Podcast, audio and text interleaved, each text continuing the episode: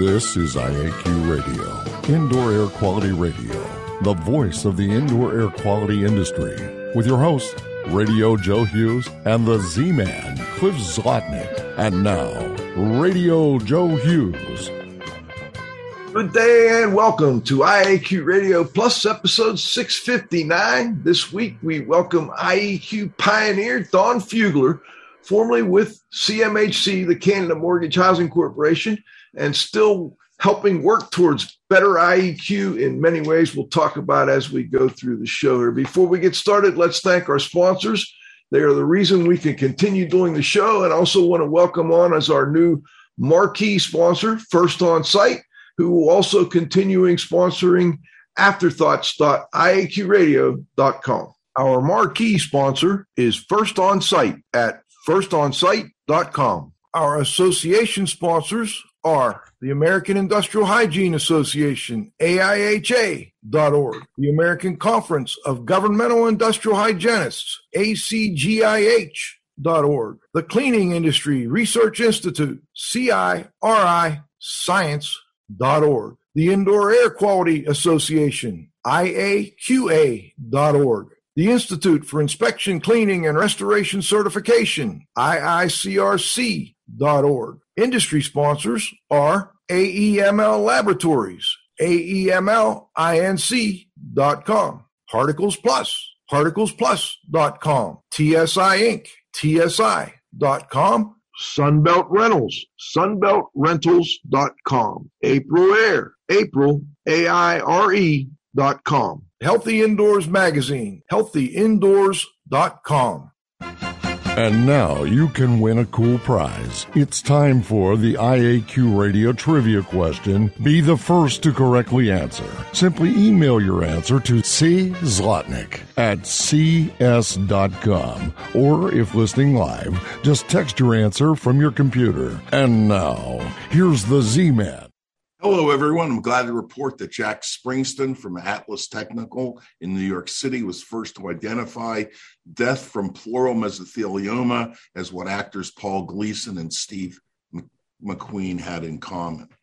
The IAQ Radio Trivia question for today, March 25th, 2022, has been sponsored by TSI Inc., an industry leader in precision instrumentation for the monitoring of indoor air. Learn how to expand your IEQ investigations at tsi.com. Here's today's IAQ Radio trivia question. Name the American who patented a method for counting and sizing microscopic particles suspended in a fluid. Back to you, Joe. Okay, Don Fugler spent 25 years conducting research projects for the Canada Mortgage and Housing Corporation in the areas of residential energy use, ventilation, and indoor air quality. Between 1985 and 2010, he managed over 100 research projects. And since 2011, his consulting work has addressed indoor air quality and energy issues for federal departments, non government organizations, and individuals. He also helped to initiate the ROCIS, R-O-C-I-S.org program, the low cost monitoring project through program design and development of the monitoring process participants would follow Welcome back to IAQ Radio, Don. Thanks, Joe. Good to be here. It's great to have you back. I I, I couldn't believe it was 12 years when I looked up uh, when we last had you. Yeah. Uh, it's Just good we're both still. Yeah. good thing we're both still hanging in there. I'm, I'm glad to see that. Don, let's let's start a little bit. I'd like to go back and, and talk about some of your early work. Um, but first, let's talk a little bit about how you got started in the IEQ industry. Um, well, I I graduated as a mechanical engineer in '73, and then I um, I took about ten years off to look at other things, uh, which included working at a youth hostel, working with children, um, tree planting, that sort of thing.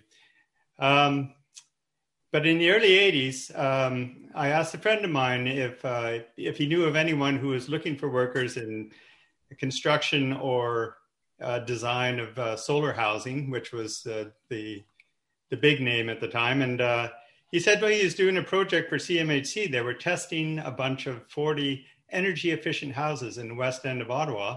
And he needed some help for a month. And um, would I like to uh, work on that? And so that was my introduction to blower doors and um, uh, pressure testing and gas testing. No, this uh, this is uh, in the before section. I'm building a dome in a youth hostel in Wawa, Ontario. Um, we were just passing through, and I helped to top it off, and then drove off that that evening. Anyhow, um, so uh, that was a it was a really really good project because we were exploring things that uh, um, that hadn't really been settled. Um, so we were measuring using Gastec tubes and Draeger tubes, and um, those are meant for industrial settings, and we are trying to make them sensitive enough to to look for NOx in in a residential setting or carbon monoxide, these sort of things.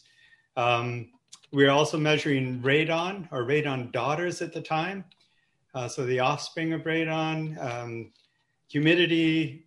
Um, uh, we did uh, air change testing with uh, tracer gas, SF6 tracer gas, and also with the um, perfluorocarbon tracers from Brookhaven. So we had all sorts. We didn't know what we would find. It was uh, the field was so new at that time. What they wanted to establish, what CMHC wanted to establish, is if you had energy efficient houses, would it lead to a decrease in indoor air quality?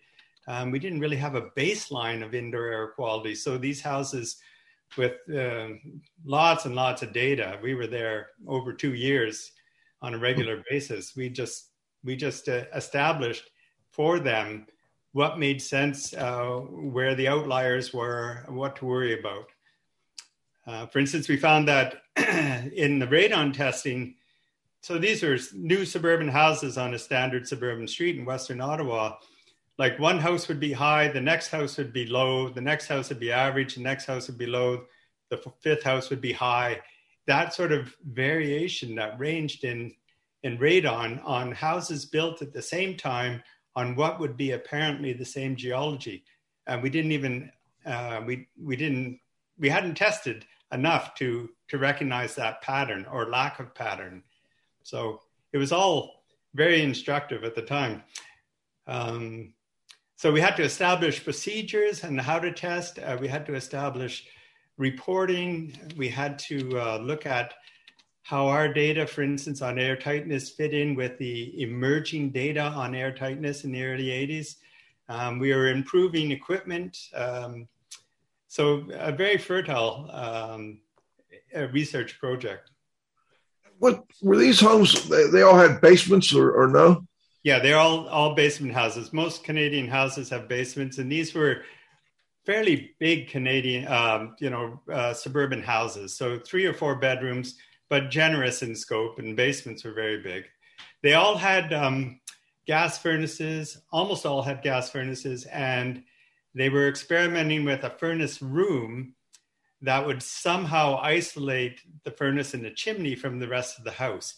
And we got into some of the early experiments on whether you could backdraft that furnace chimney. They were, you know, a B vent chimney, whether you could backdraft that due to use of fans in the house, that sort of, uh, um, ex, you know, exploration. This, these were energy efficient homes. Back in 85, what was considered energy efficient? Um, a certain amount of insulation, probably more than stand, more than code, even though there was no code insulation in Canada at the time, and um, and um, uh, an effort to establish airtightness because the the builder knew that all these houses were going to be tested. They made a special effort to make them airtight. So they probably were they're probably in the order of two to three air changes at 50 which was tight for that era.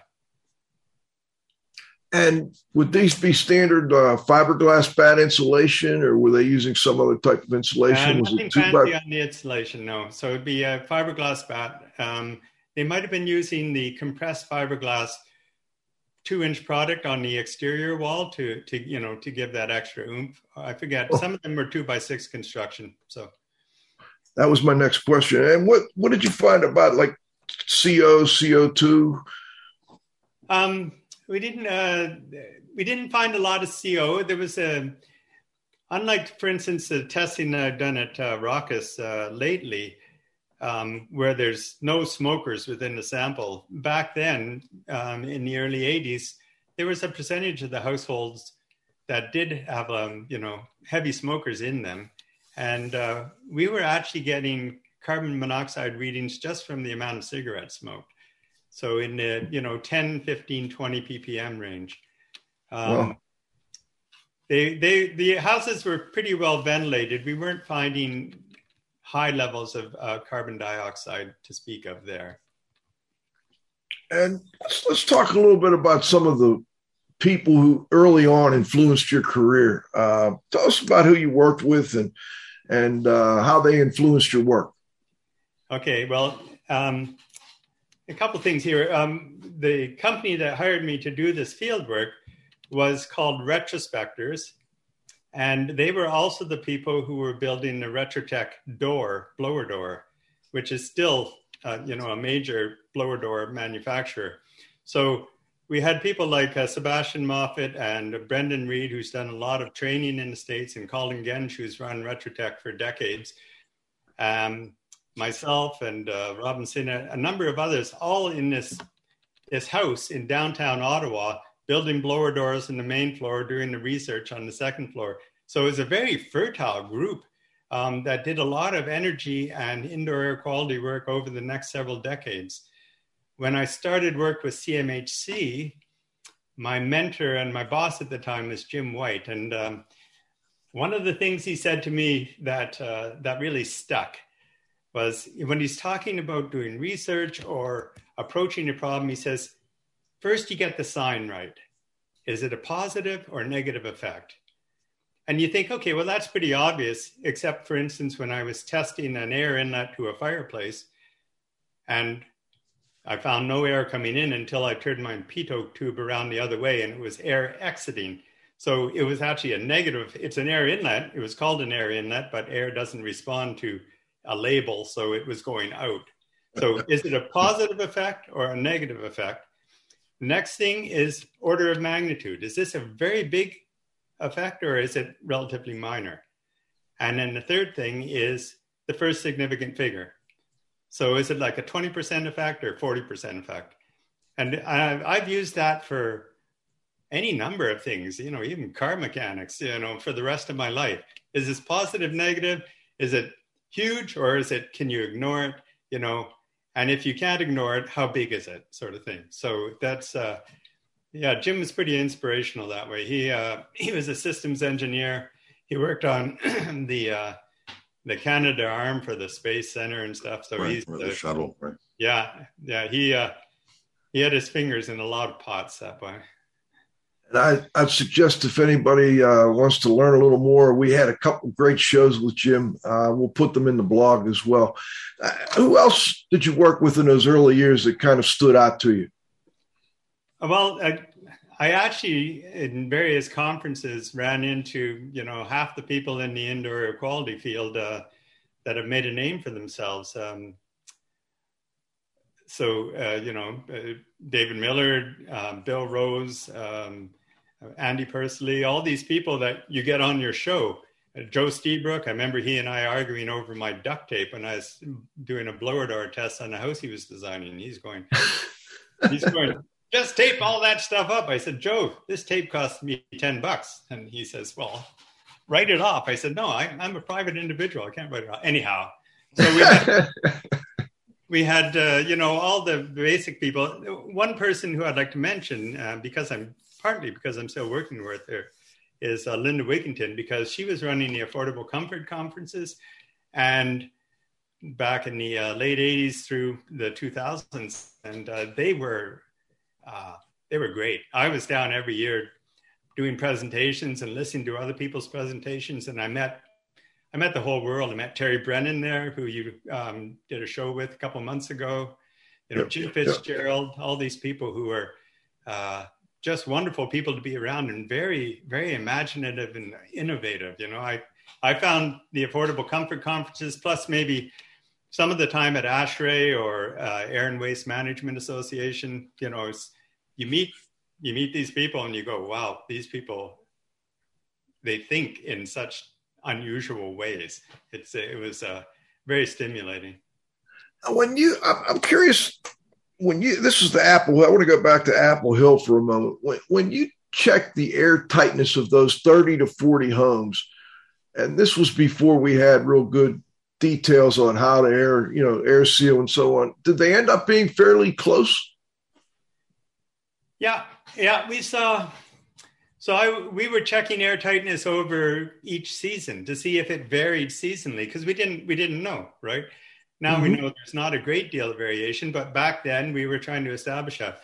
I was traveling around with a blower door with a six foot nozzle back then, and the, the nozzle was mounted on top of my car. I'd be going down the road and people would be looking at me. And sometimes if there were, uh, you know, laborers in the house or craftsmen, tradesmen, they'd look and they'd say, I, I, won't be able to breathe when you turn that sucker on, you know, and I'd go, you know, it's okay. So we, um, they were fairly airtight houses. I think we got down, like I said, as low as maybe two, uh, two air changes at 50.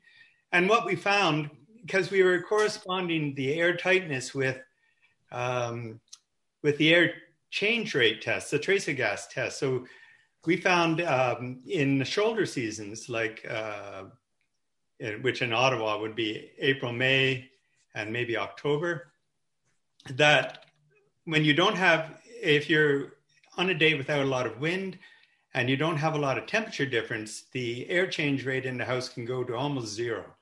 We're, and it's hard to measure when it gets that low because uh, because things don't change. So we are seeing air change rates like uh, 0.05, 0.03, something like that. Um, hmm. So if you're expecting natural ventilation to take out the uh, pollutants that you're generating or creating in your house, and you have an air change rate of 0.05, it's not going to happen. You know, you you need some mechanical ventilation to make that work. If you have a follow up, yeah, I, I, do just a quick one. You know, one of the things he said, Don, that I think was was pretty amazing was the reasoning that you were checking these houses as someone came up with this concept to try to figure out whether making these houses energy efficient was going to cause indoor air quality problems. It seems that in the United States, no one had that consideration was all. So I just wondered whose idea was it, if you knew. Uh, I'd probably go back to Jim White, but it um, okay. It uh, could have been any number of the people working, Peter Russell, Jim White, uh, and um, people from National Research Council, for instance, which was just up the road from CMHC. So um, Gus Handegord, you know, that sort of thing. We had a lot of uh, building scientists who, before that was even established as a profession or a, a specialty. And um, they, they had good ideas, and one of them suggested it for sure. I want to go on to another. Um, when we had David Miller on, we talked about some of the earlier research that was prompted by precedents uh, such as retrofit projects in Canada using urea formaldehyde. And, and I wonder if you could maybe go over a little bit of that information with us for listeners. Yeah, we had um, we had what was called the CHIP program, Canadian Home Insulation Program, in the early 80s. So it was trying to save energy on based on one of the energy crises. And because people didn't know too much about houses, about building science, you know, everyone thought that there's nothing complicated about houses, you know, you, you just do this and that. Um, and it was, you know, we've been as building scientists, we've been establishing that that's the wrong perception, you know, because because houses are far more complicated than they seem. So anyhow, they did the chip program. They were just firing insulation in everywhere. Now, for instance, uh, one of my neighbors at the time here in Ottawa was a market gardener, and uh, in his house, he would start all his seedlings. Mm. Uh, he had to, you know, grow lamps and stuff, and this was uh, legitimate stuff. It was um, um, so. Uh, so then he had his uh, house insulated under the chip program, and and everything went moldy over the, the winter spring because he was dumping gallons of water into watering these plants every day and those gallons of water would come out but his house was now tighter and had a lower air change rate the humidity went up to 60 80% in the house and and mold developed um, so it wasn't only things like that. It was also people were using technologies that they hadn't perfected. And urea formaldehyde foam insulation, which is a spray foam that's assembled on site with two components, you get some people coming in who are a little cavalier on, on doing it correctly. Um, and when that happened, you would have a lot of free formaldehyde coming off and you could smell it, but it also would lead to health problems. So, so the government got into big problems. Uh, they had to react because a bunch of the homeowners who had their houses retrofitted under the CHIP program were getting sick. And, um, and we're blaming it on the work done by the CHIP program. So the building scientists went in and said, okay, what do we got here? We were measuring formaldehyde, we are measuring humidity. There was mold happening on on surfaces, and that's how we get people like David Miller getting in. He was working with Agriculture Canada, and they were the experts in mold because mold grows on agricultural products. So they bring them in and say, "What's this mold?" And is it, you know, is it harmful? That sort of thing. So a lot of it evolved from those those early projects. Um, now, for instance, in the CHIP program, they decided in houses, some houses, they would take all the formaldehyde out at great cost. Mm. Um, some they would leave in and just increase the ventilation rate with uh, heat recovery ventilators, which were just being, again, started to be built at that time. So they were developing these devices and installation practices and putting into code. Um, so a, a, very lots of changes happening at the time, and uh, these big programs prompted problems, and the problems prompted the research, uh, which has persisted. You know, and we've learned a lot through through dealing with these problems for sure. You know, when we were talking the other day, I was I had a project years ago in Greenville, South Carolina, um, which was a double brick wall with a, a little gap in between. And someone had come in and sprayed foam in between those two brick walls, basically. And, and I thought that was the most unusual thing I'd ever seen. But you said it was fairly common, and, and, and that's similar to what we we're just talking about, isn't it? Yeah, very much so. Um, if you have uh, these the downtown houses from the early 1900s, double wide brick, and you don't really have space behind the um, the plaster and lath. Uh, you can't integrate enough, uh, you know, insulation into that space. So they would insulate the gap between the two uh, layers of brick, and that led to all sorts of problems. Um, partly uh, structural because um, that gap is critical for the drying, for drainage and drying. And when you took away those drainage paths and the ability to dry, then um, you got a lot of brick deterioration, mortar deterioration. So, um, and and actually, when you spray foamed in there, you weren't going to get it out short of taking a whole wythe of brick off, you right. know, and that's really really expensive.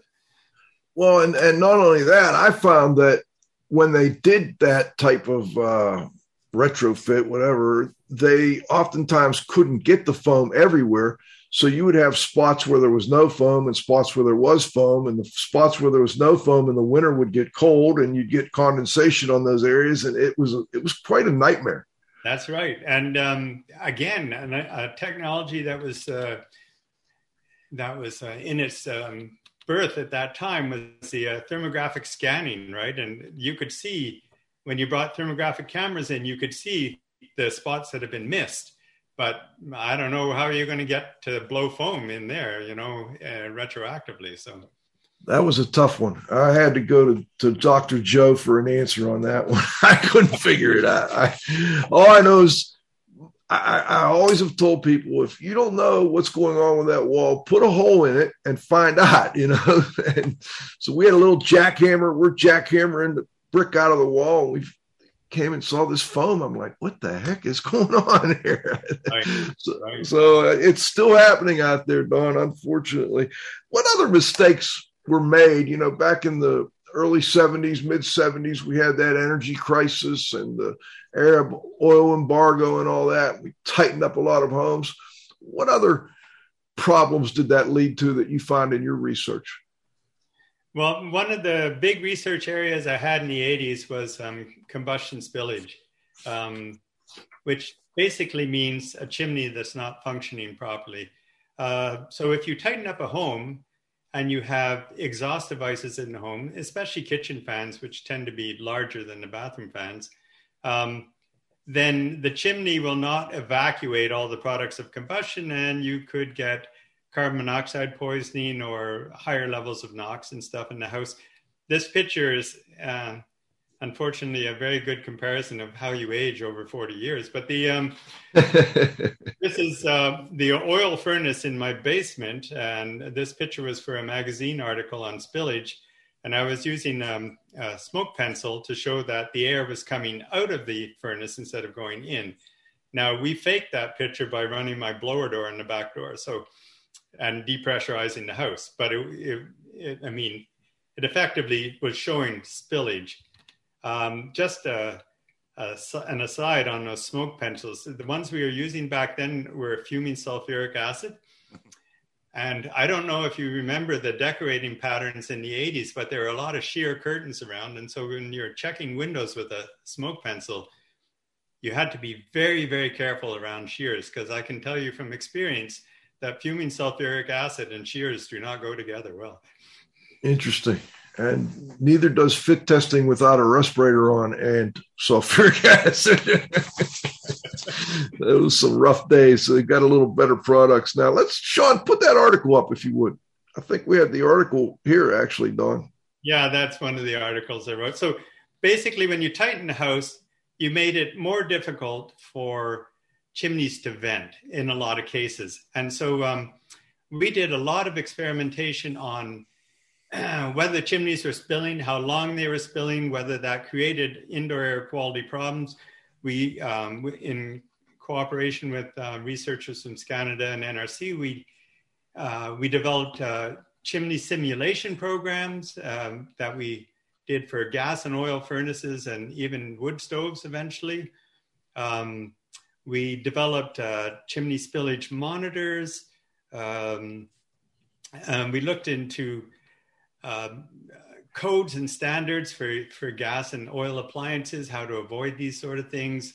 All this information and these testing uh, methods got into um, standards like CSA, and and it also uh, I found that uh, that American weatherization crews picked it up. Um, I guess the second year I was at Affordable Comfort, they they had a um, someone introducing each speaker, and uh, it was Jim Fitzgerald introducing me, and he said, "Okay, this is Don Fugler. I uh, I listened to Don Fugler last year, and it changed my life. So shut up, sit down, and listen." And he sat down.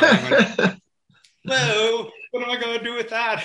And, uh, because uh, well, Jim and, and everyone else integrated combustion testing, spillage testing, chimney safety test into their air tightening, and it was uh, is really gratifying to see that spread right through the American industry, and then um, then it worked its way back up into Canada because they said, oh, it's uh, you know everyone's doing it down there, and this is how they're doing it, and so it just came back with an American stamp on it.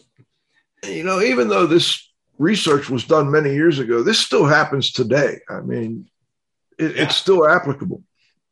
We're lucky that um, the gas industry, at least, has moved on to um, you know sealed or powered venting. So uh, a lot of the problems that we used to have with um, water heaters and furnaces just with a chimney, um, you know, they're so they're quite rare in Canada. They may be more common down in the states, but they're the ones most at risk. Uh, what we've done with fireplaces and wood stoves up in Canada, we basically said there's no way you can guess what a spillage limit is on a wood stove or a fireplace. So as long as they're protected by a smoke alarm and a CO alarm, uh, we're not going to worry about them. The alarm will go off; it'll tell you that something's happening. Interesting. Okay, that's that's one approach, huh? Let's go to halftime, John. We'll be back with Don Fugler. This is a great uh, IEQ Pioneers segment.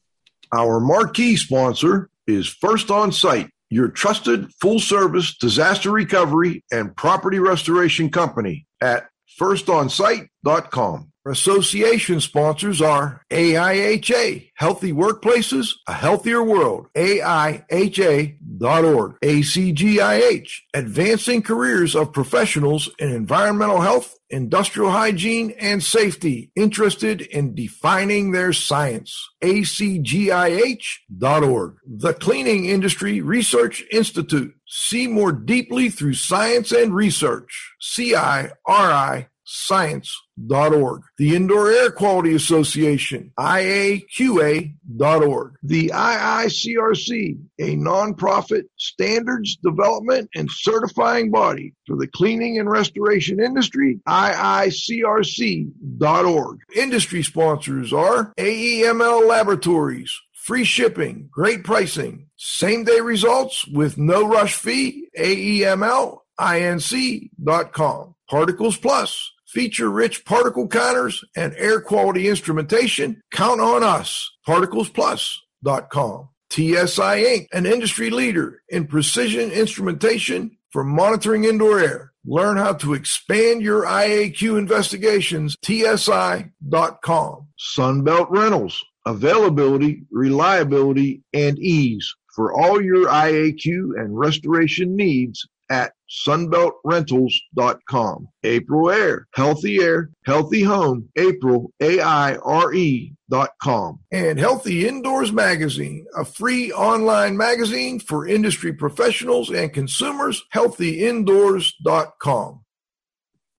All right, let's jump right back into it, Don. There was a, a project on, it was called Eastern Canada drywall failure. There were moisture studies, mold investigations, and a bunch of hygrometers. Why don't you go over that for our audience? Okay. The um, again, that was it was a building failure syndrome that prompted a whole bunch of research. So this was mostly in in uh, the maritime provinces, New Brunswick and Nova Scotia, PEI, and um, they had um, they had a lot of drywall failure with uh, high moisture content and mold happening. So they had to discover the roots of why drywall was failing when it didn't before. Um, and I think part of that again was the the house tightening that uh, you know had taken progressively over you know several years or decades. Um, but what happened was that they found uh, we, again. So you're having mold investigations there is the mold happening? Is it a, a, toxic mold? Is it a mold that we should be worried about?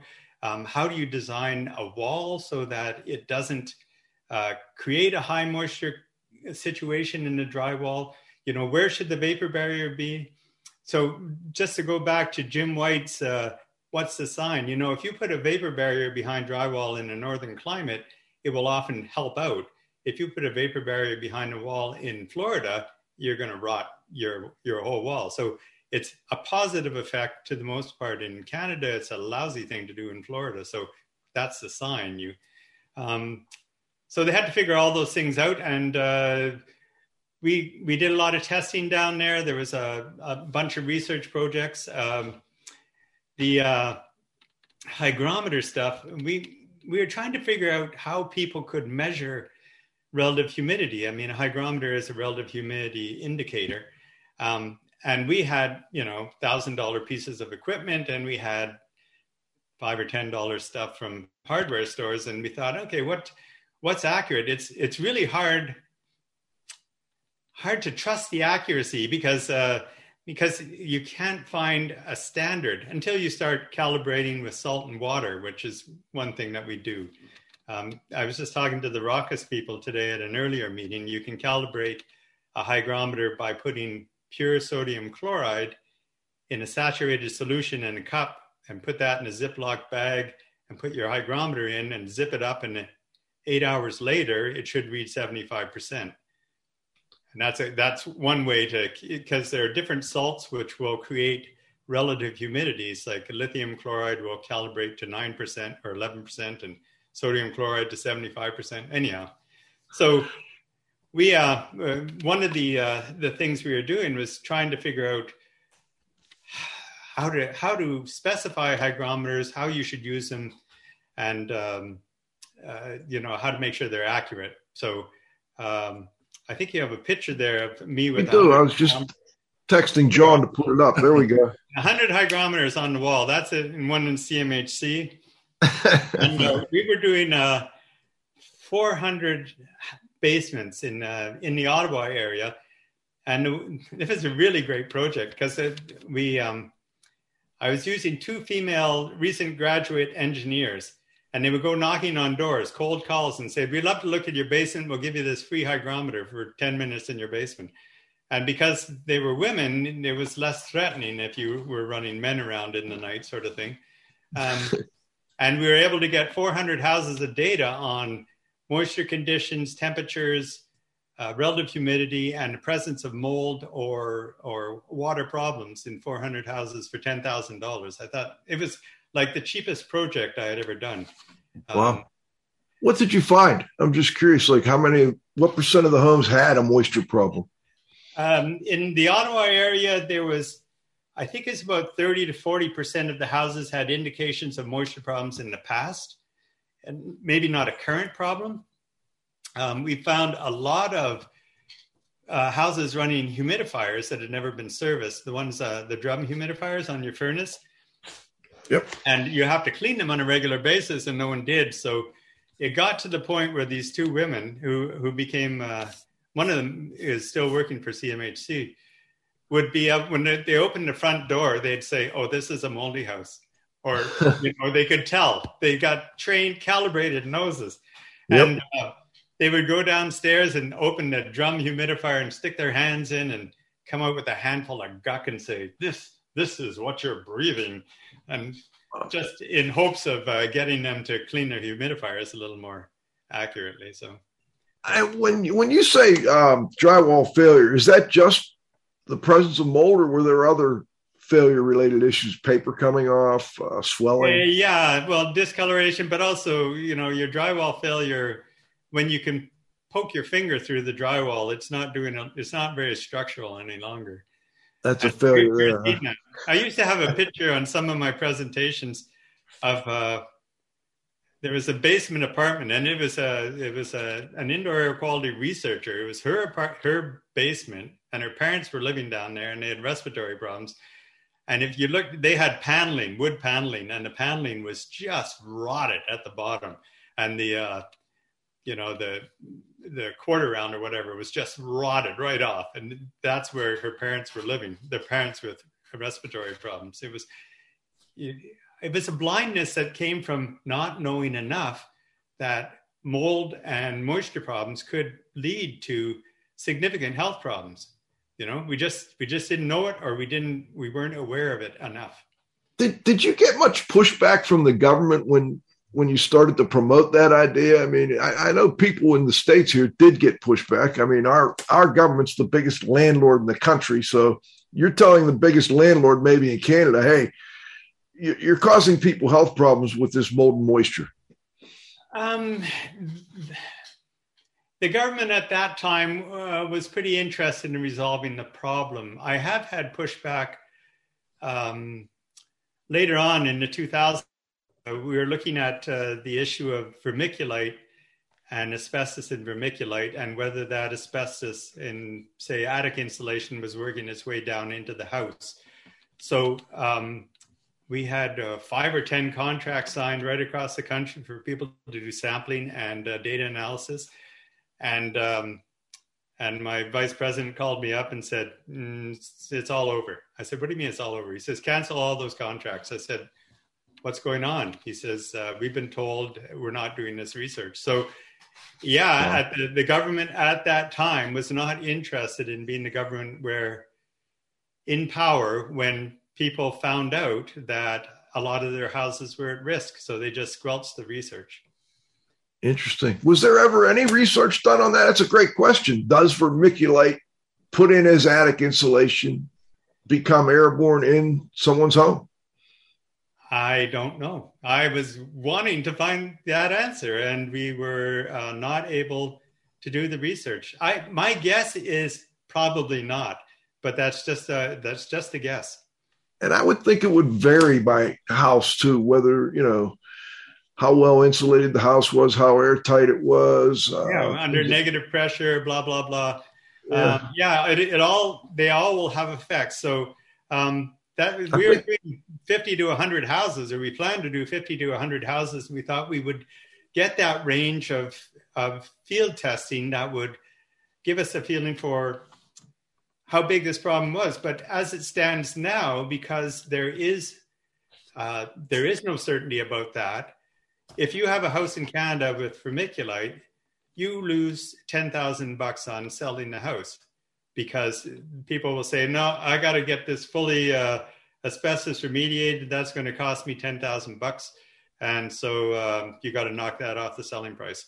And you know, we didn't do that research. The research was in the order of a hundred thousand bucks, but that's only 10 houses have lost, you know, of 10 houses at 10,000 bucks a pop, you know, it, it would have been a much better societal outcome to find out if it is a problem or if it's not a problem.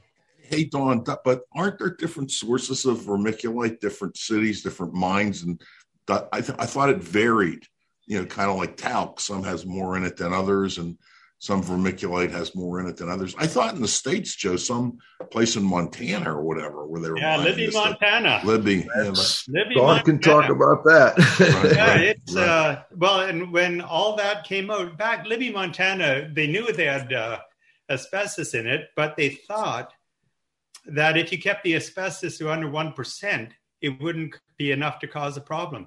So presumably they were checking and they were shipping at less than 1%. But for instance, how people use vermiculite, uh, one of the reasons that Canadians got um, interested in vermiculite because First Nations housing, Indian housing in um, parts of Canada had had vermiculite put into the attic.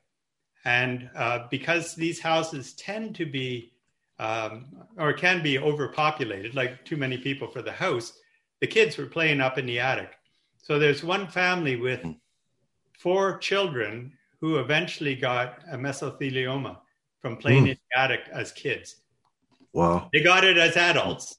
You know, in the 40s, they started dying because of this, and they put it together to the vermiculite. But it is true that vermiculite from different parts of the world can be uh, pretty well asbestos free. And so we were trying to develop testing procedures. Like, what would you do? What sort of test? How big a sample? Where would you take the sample from? What are the testing agencies that could do a good job of finding out whether you had actual um, asbestos in there? And this is you guys getting starting to get ready to do this sampling that got shut down, I guess. That's right. Yeah, we were uh, setting up the testing protocol, and, and, we were standing there with no masks on and watching these guys in full. but, uh, yeah. uh, hey, Don, there was another research, a furnace filter research. I don't know when that was done, but that's become popular again. I wonder if you could go through what you were looking at and what you found. Well, the, when the advent of um, like 3M Filtrete furnace filters, right? They're uh, they're fairly high MERV filters, but they're only an inch um, in thickness, so you can stick them in a, in a standard slot.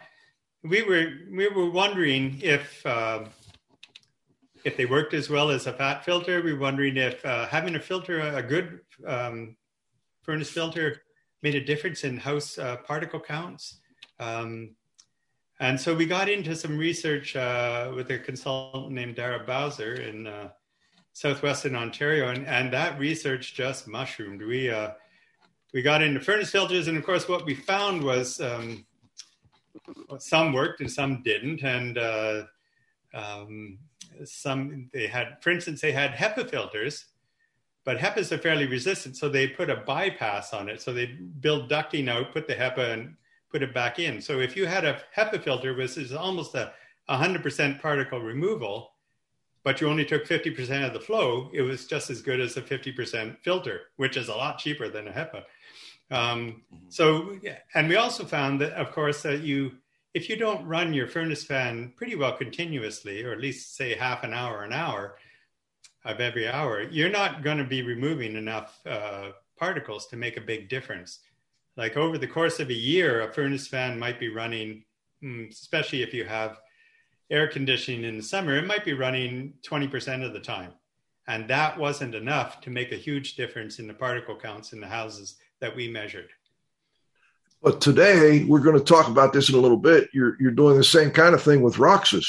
We are, yeah. ROCIS has uh, been looking at that, and uh, um, they do a, a, retrofit for houses that have um, forced air systems, and they bring in our the local Pittsburgh expert who's really really good at analyzing uh, like how a furnace behaves, you know, whether it's within the uh, range of specifications, you know, what the heat rise is and the pressures. And he pretty well condemns, or not condemns, but criticizes every ducting system ever installed in Pittsburgh. And, uh, and they put, uh, they changed the, the drop that goes to the furnace and they put in a four inch filter and then they put in a, a high efficiency fan, um, fan motor. And uh, when you have like a MERV 13 filter and you're running your furnace fan continuously, you can knock off 90% of the particles in your house uh, on a, you know, consistently. And we've seen that in house after house. And we've done some shows with Linda Wigington on, on the ROCIS program. So if you get a chance, folks, check out some of our past shows with Linda. Uh, we're going to talk more about ROCIS in a minute. But before we do, there was another um, vacuum cleaner testing.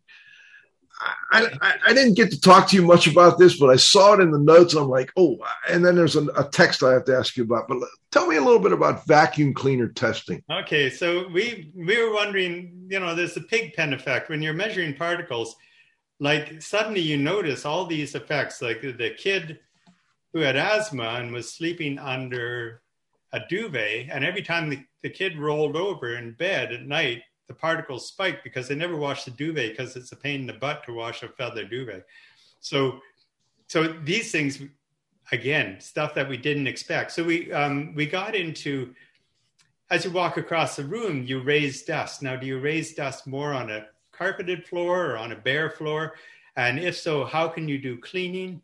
Um, and so we started doing these cleaning experiments in the stainless steel room in Saskatchewan, I think it was um, we laying down, you know, dirt that was uh, standardized dirt with a standardized dirt layer downer, and we are doing all this testing. So on a bare floor, we are finding that, uh, you know, a, a, simple pass with a vacuum cleaner, standard vacuum would would pick up 90, 98 percent of the dust that's been laid down because we, we weighed it before and after, and a broom would pick up about ninety two percent. But if you put that dust in a carpet and did the regular vacuuming, you'd only get about 40% of the dust and the 60% would stay in the carpet.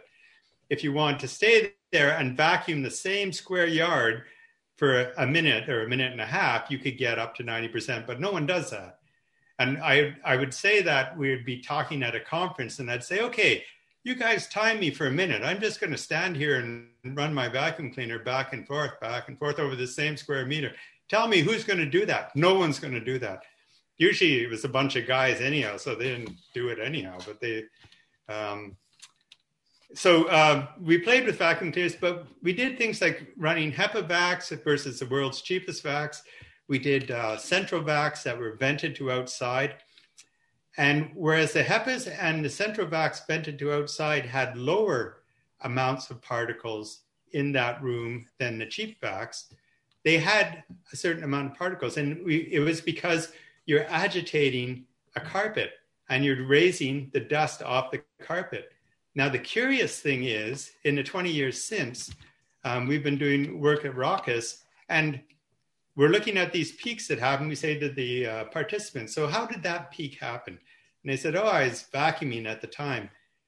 And we say, Well, okay. And then we go to someone else and we say, well, do you ever vacuum? And they go, yeah, I vacuumed here and here, and, and there's no peaks at all. So what they've done is the vacuum cleaner manufacturers have been able to deal with the head design, which is far more efficient and picks up more than the, the fairly elementary stuff that we were looking at 20 years ago. So if I did that same set of tests in the stainless steel room, I would bet that there would be very little dust raised from the actual vacuuming process and that HEPA would catch the majority of the stuff, like it wouldn't blow through like you would with a cheap bag. Very interesting, Cliff. No, I was just going to say on vacuums. Uh, so some years ago, I thought this was an ingenious uh, modification of vacuum cleaners. A company in the states uh, came up with this light. They had a red light and a green light that was on there, and it worked off of sound so that uh, while the vacuum was picking up, it would be like a red light. And then when the sound would go down or it wasn't picking anything, it would go green. So the customer actually knew, you know, when it was clean, when it wasn't. And I thought it was a great idea. I just don't know that they do it anymore, but uh, it was pretty cool. Yeah, indicators are really cool. I mean, that's another thing we've learned from the ROCIS project, which is basically giving people who don't who aren't necessarily scientists a whole bunch of instruments and seeing if they want to control their indoor air quality. And uh, when people see the particle counts inside their house, they go, "Oh, I should be cooking different. Oh, I should close the window. Oh, I should do this. I should do that. Oh, I'm going to replace my old vacuum cleaner because the vacuum cleaner I use now creates a big dust cloud." So um, if you give them the information and they can see it in their own home rather than just generalized, uh, you know, press releases. Numbers, right? Yeah, it's it's uh, far better, and they they act on it. I've got a text question that really caught my attention. This is a little pet peeve of mine. Ask Don about his work on household dust and bedding contribution. Bedding contribution, uh, you know, I, I tried to find this again. Hoover, the vacuum cleaner manufacturer, used to publish every five or 10 years a description of the dust collected in their bags. And they did this from the early 1900s. And uh, so um, back in the early 1900s, it was all natural products. And um, by the time you get into the 70s or 80s, which is, I guess, the last time I saw the data, you had a lot more plastics in there, you know, the acrylic uh, carpets, um, plastic waste, uh, um, that sort of thing. Um, I don't know too much about uh, like the dust from bedding. Are you talking about what's in bedding or or the what's given off by bedding? I don't know. It was a text, so it's it's tough for me to. Uh, okay, if it's in reference to that uh, asthmatic kid, um, what was happening there was just uh, settled dust, which happens in every house, but the, it's like settled dust in an area that is never cleaned or vacuumed, right? So it builds up. And when it builds up, um, then when you disturb it, you get a significant peak. Uh, we found in our research when we were doing molds and basements research, we found a pretty good indicator of whether a house is going to be moldy was whether it is cleanable. You know, if the floor surface is pretty bare and people make the effort, you don't get a lot of accumulation. But if you have uh, hoarded things or, or lots and lots of boxes in the basement and you can't work your way around that, you're basically creating havens for mold and, and moisture problems. So it's uh, it's almost you, you're looking for the neater householder if you want to uh, see you know really good results. I think beds are greatly overlooked on IAQ investigations. People just don't, they just walk right by. And sometimes I suspect that's the biggest problem for a lot of people. They haven't gotten a new mattress in 20 years. And, you know, you're going to have a buildup of all kinds of stuff in there. But anyway, let's go to the roundup. You also go ahead. The, uh, the fire retardants in the mattresses, which are people are finding in their bodies. With, um, mm-hmm. but I, I, I, used to like to say, so you know those dust bunnies under your bed. Do you get those dust bunnies anywhere else? And people go, no, I, I don't know why bunnies like to lodge under my bed, and it's because you're there for the longest time. You got seven, eight hours if you're lucky, and those are skin shedding and hair shedding, and they accumulate into dust bunnies. And um, and because the bed is it's not uh, disturbed under the bed's not disturbed to any great degree then they accumulate. So that's it's just a, an occupancy thing why you get dust bunnies under your bed. It's not like it attracts them or anything. Allergy docs do not ignore beds. Thank you. Thank you david. All right let's go to the roundup john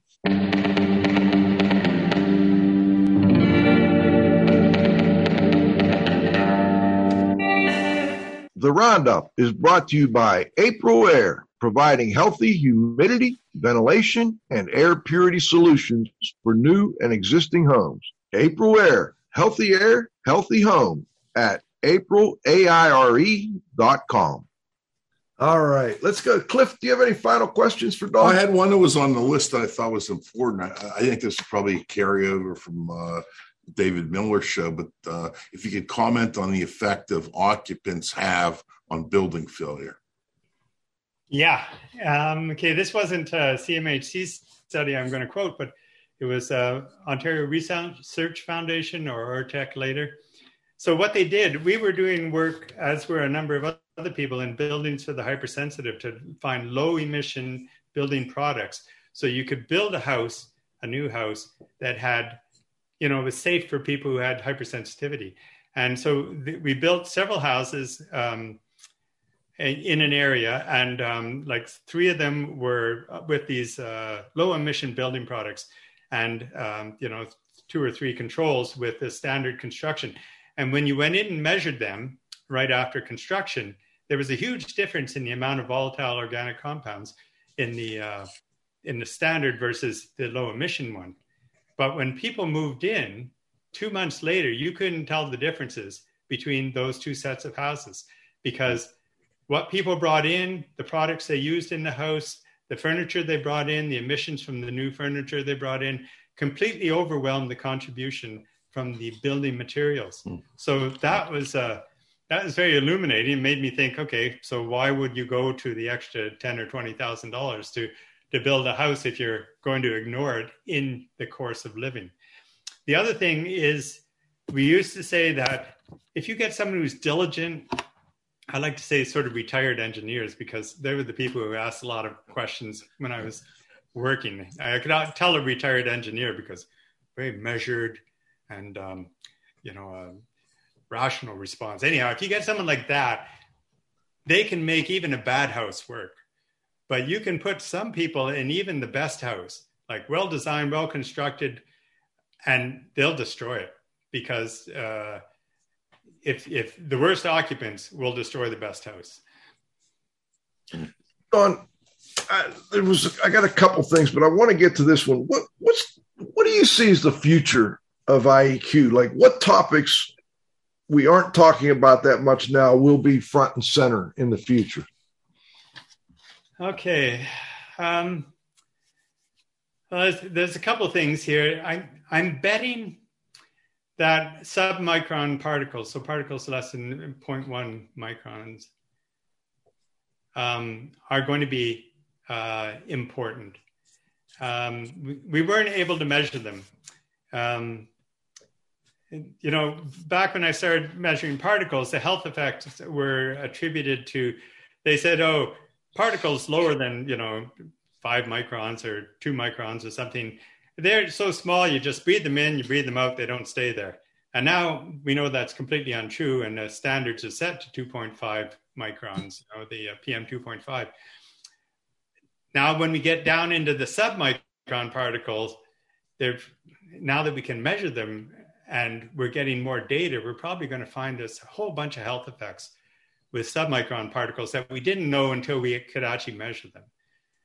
Um, another thing which uh, I, I, gather you guys have uh, looked at, is electromagnetic fields. Um, I, I, I haven't seen enough evidence to say that EMF in a house is going to be dangerous at, at, the levels we generally see in houses. I don't know enough about health and exposure to fields, but um, I know we are more and more exposed to EMF, and especially when we get into electric cars. Um, Hmm. And, and it may start to become uh, more of a problem and more of a research area in the future. Great point. That's very interesting. Don, before we go, um, is there anything we missed or you want to add? I, know we didn't talk as much about ROCIS as, as maybe uh, we planned, but um, I know it's a great program. Maybe you want to mention that one more time, but anything else that we missed that uh, you'd like to add? Um, well, there's uh, there's a lot that went by, you know. Um, yeah. Yeah, I, I would like to touch on um, the soil gas research we did, and I'll try and be briefly. Uh, CMHC uh, also did mortgage insurance, and uh, we got 80 houses back on mortgage insurance uh, because um, they were built on a dump and beside a landfill, and mm. the houses started blowing up and stuff across the other side of the landfill. So um, so people said, forget it. We don't want this because we did the mortgage insurance. We got the houses. So my uh, boss at the time said, Don, if you want to do some blower door testing, I've got 80 empty houses before we rip them down. And I said, great. So I went down and checked them out. And um, I said, I think you could do subslab ventilation on these houses like they do with radon, and you could probably save them. And, and we did that. And people moved in, and they've been running ever since. And we hmm. did a whole field of research based on houses affected by hazardous lands, how to test, uh, how the tests work, whether you should do environmental site assessments. Like just because the, the boss said, "Hey, we got these empty houses, you want to test them?" We did ten or fifteen years of research on soil gases and uh, you know explosive gases and methane and and avoiding all these problems, like leaking underground storage tanks. We had it all. So it's the funny way that research evolves and how research fields evolve and how when you start something you say holy cow this means that this this is a problem or this means that we should be looking at that and uh, it's it's really neat uh, how you can follow a thread in research and and and find things that we didn't even know existed as a problem how did the sub slab depressurization work for moisture? Did you measure that? Uh, not specifically. This, uh, these houses were peculiar because they're row houses and, you know, eight in a row, three in a row, five in a row sort of thing. And we had centralized systems uh, sucking up, bef- and we didn't have the houses weren't occupied before, which would have an effect on the moisture. So um, I know other people have looked at that, and it generally um, subslab ventilation generally lowers the amount of moisture coming through a slab, but I, it wasn't uh, the focus of our installation. We were trying to avoid them blowing up, so or people getting sick. So uh, you had bigger issues to worry about. yeah, that's one. Don, final thoughts on um, ROCIS? Maybe you could uh, mention how that program has just been uh, a source of tremendous information. Yeah, we've done over 400 houses. Um, and like I said, uh, people are reacting well to it. We are measuring carbon monoxide, carbon dioxide, radon, and particles, lots of particle work. Um, carbon dioxide was sort of interesting. Uh, you know, there's a thousand ppm limit uh, guideline, and most people are under that most of the time. Uh, sometimes you find a house with five or six thousand ppm. Like we tell them that they have to change change their house. Um, sometimes we find bedrooms it goes up to 2000 at night and we say, have you tried opening your bedroom door?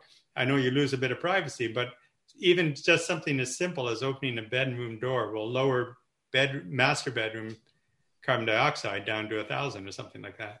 Um, the particle stuff has been amazing. And uh, it's probably worth an hour of conversation on itself. But what we have found is that good filtration, either through the furnace HVAC system with a proper setup or through standalone air cleaners, can knock the particle levels down in a house um, easily 80, 90%. and we found uh, the, the particle levels in these houses, again, all with non, non-smokers, the best house was 20 times lower than the, the worst house. Hmm. You know, that's, that's, that's a big number and and everyone is surprised at the amount of particles they create cooking. Like if you drop one drop of oil on a burner, you can get you know, a spike of thirty thousand over a, a, hundred or two hundred baseline. It will go up to thirty thousand. It's a huge spike. So so we're learning a lot about cooking. We're learning about how effective vented range hoods are. Uh, we're learning things as as we mentioned about vacuum cleaners and uh, house behavior and, and how people change their life a little bit to to make uh, their the air in their houses easier for everyone to breathe. You know, you mentioned air cleaners. They don't have to be expensive HEPA air cleaners either. I know you were working with just uh, fans with uh, what MERV 13 taped to it. Now we've got these Corsi Rosen, Rosenthal boxes out there. Yeah, yeah. Uh, are you doing any testing with those? Yeah, we, we are still doing that. Um, uh, Linda Wigington uh, and the crew at ROCIS uh, lends those out to participants, and and we found even the simple box fan with a thir- MERV 13 taped to it makes a significant difference in a house with uh, higher particles. Like it, it just knocks it right down. It may not be as good, or the airflow may not be as high as the one, the Corsi Rosenthal one with four filters, but it um, it takes up a lot less room. Um, so uh, we like we like filtration. What we found is a lot of people when you give them air filters or some level of filtration, after a certain time especially if they don't have the uh, the particle sensor anymore, they lose interest or they forget to change the filter or they shut it off.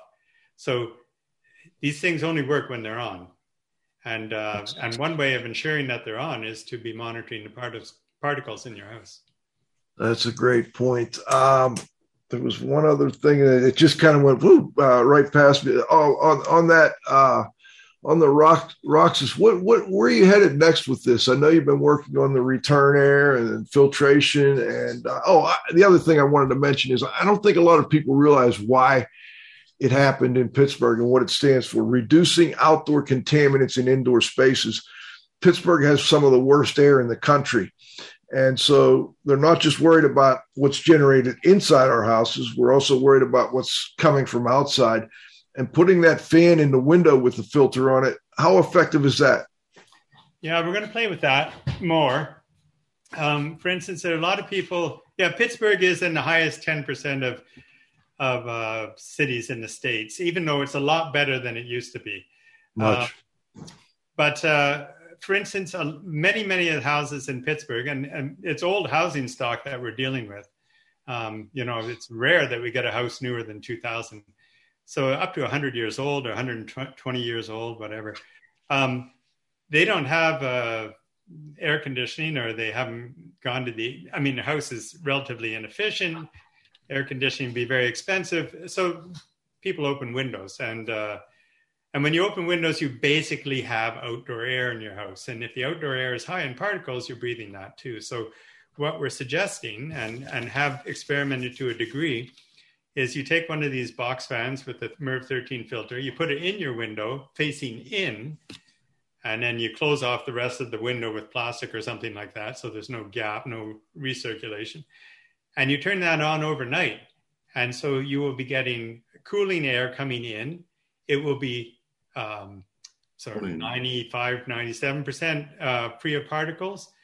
And so you're getting air into your bedroom that's cooling, that's refreshing, and that's fairly clear particles.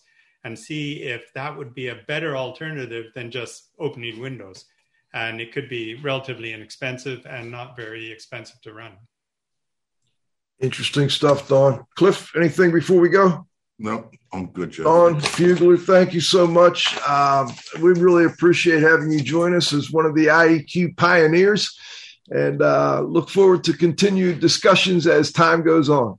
Great. Thank you, Joe. It's been a pleasure. All right. This is Radio Joe Hughes saying thanks to this week's guest, Don Fugler. I also want to talk to uh, thank uh, John. You got to have faith at the controls. My co host, the Z Man, Cliff Zlotnik.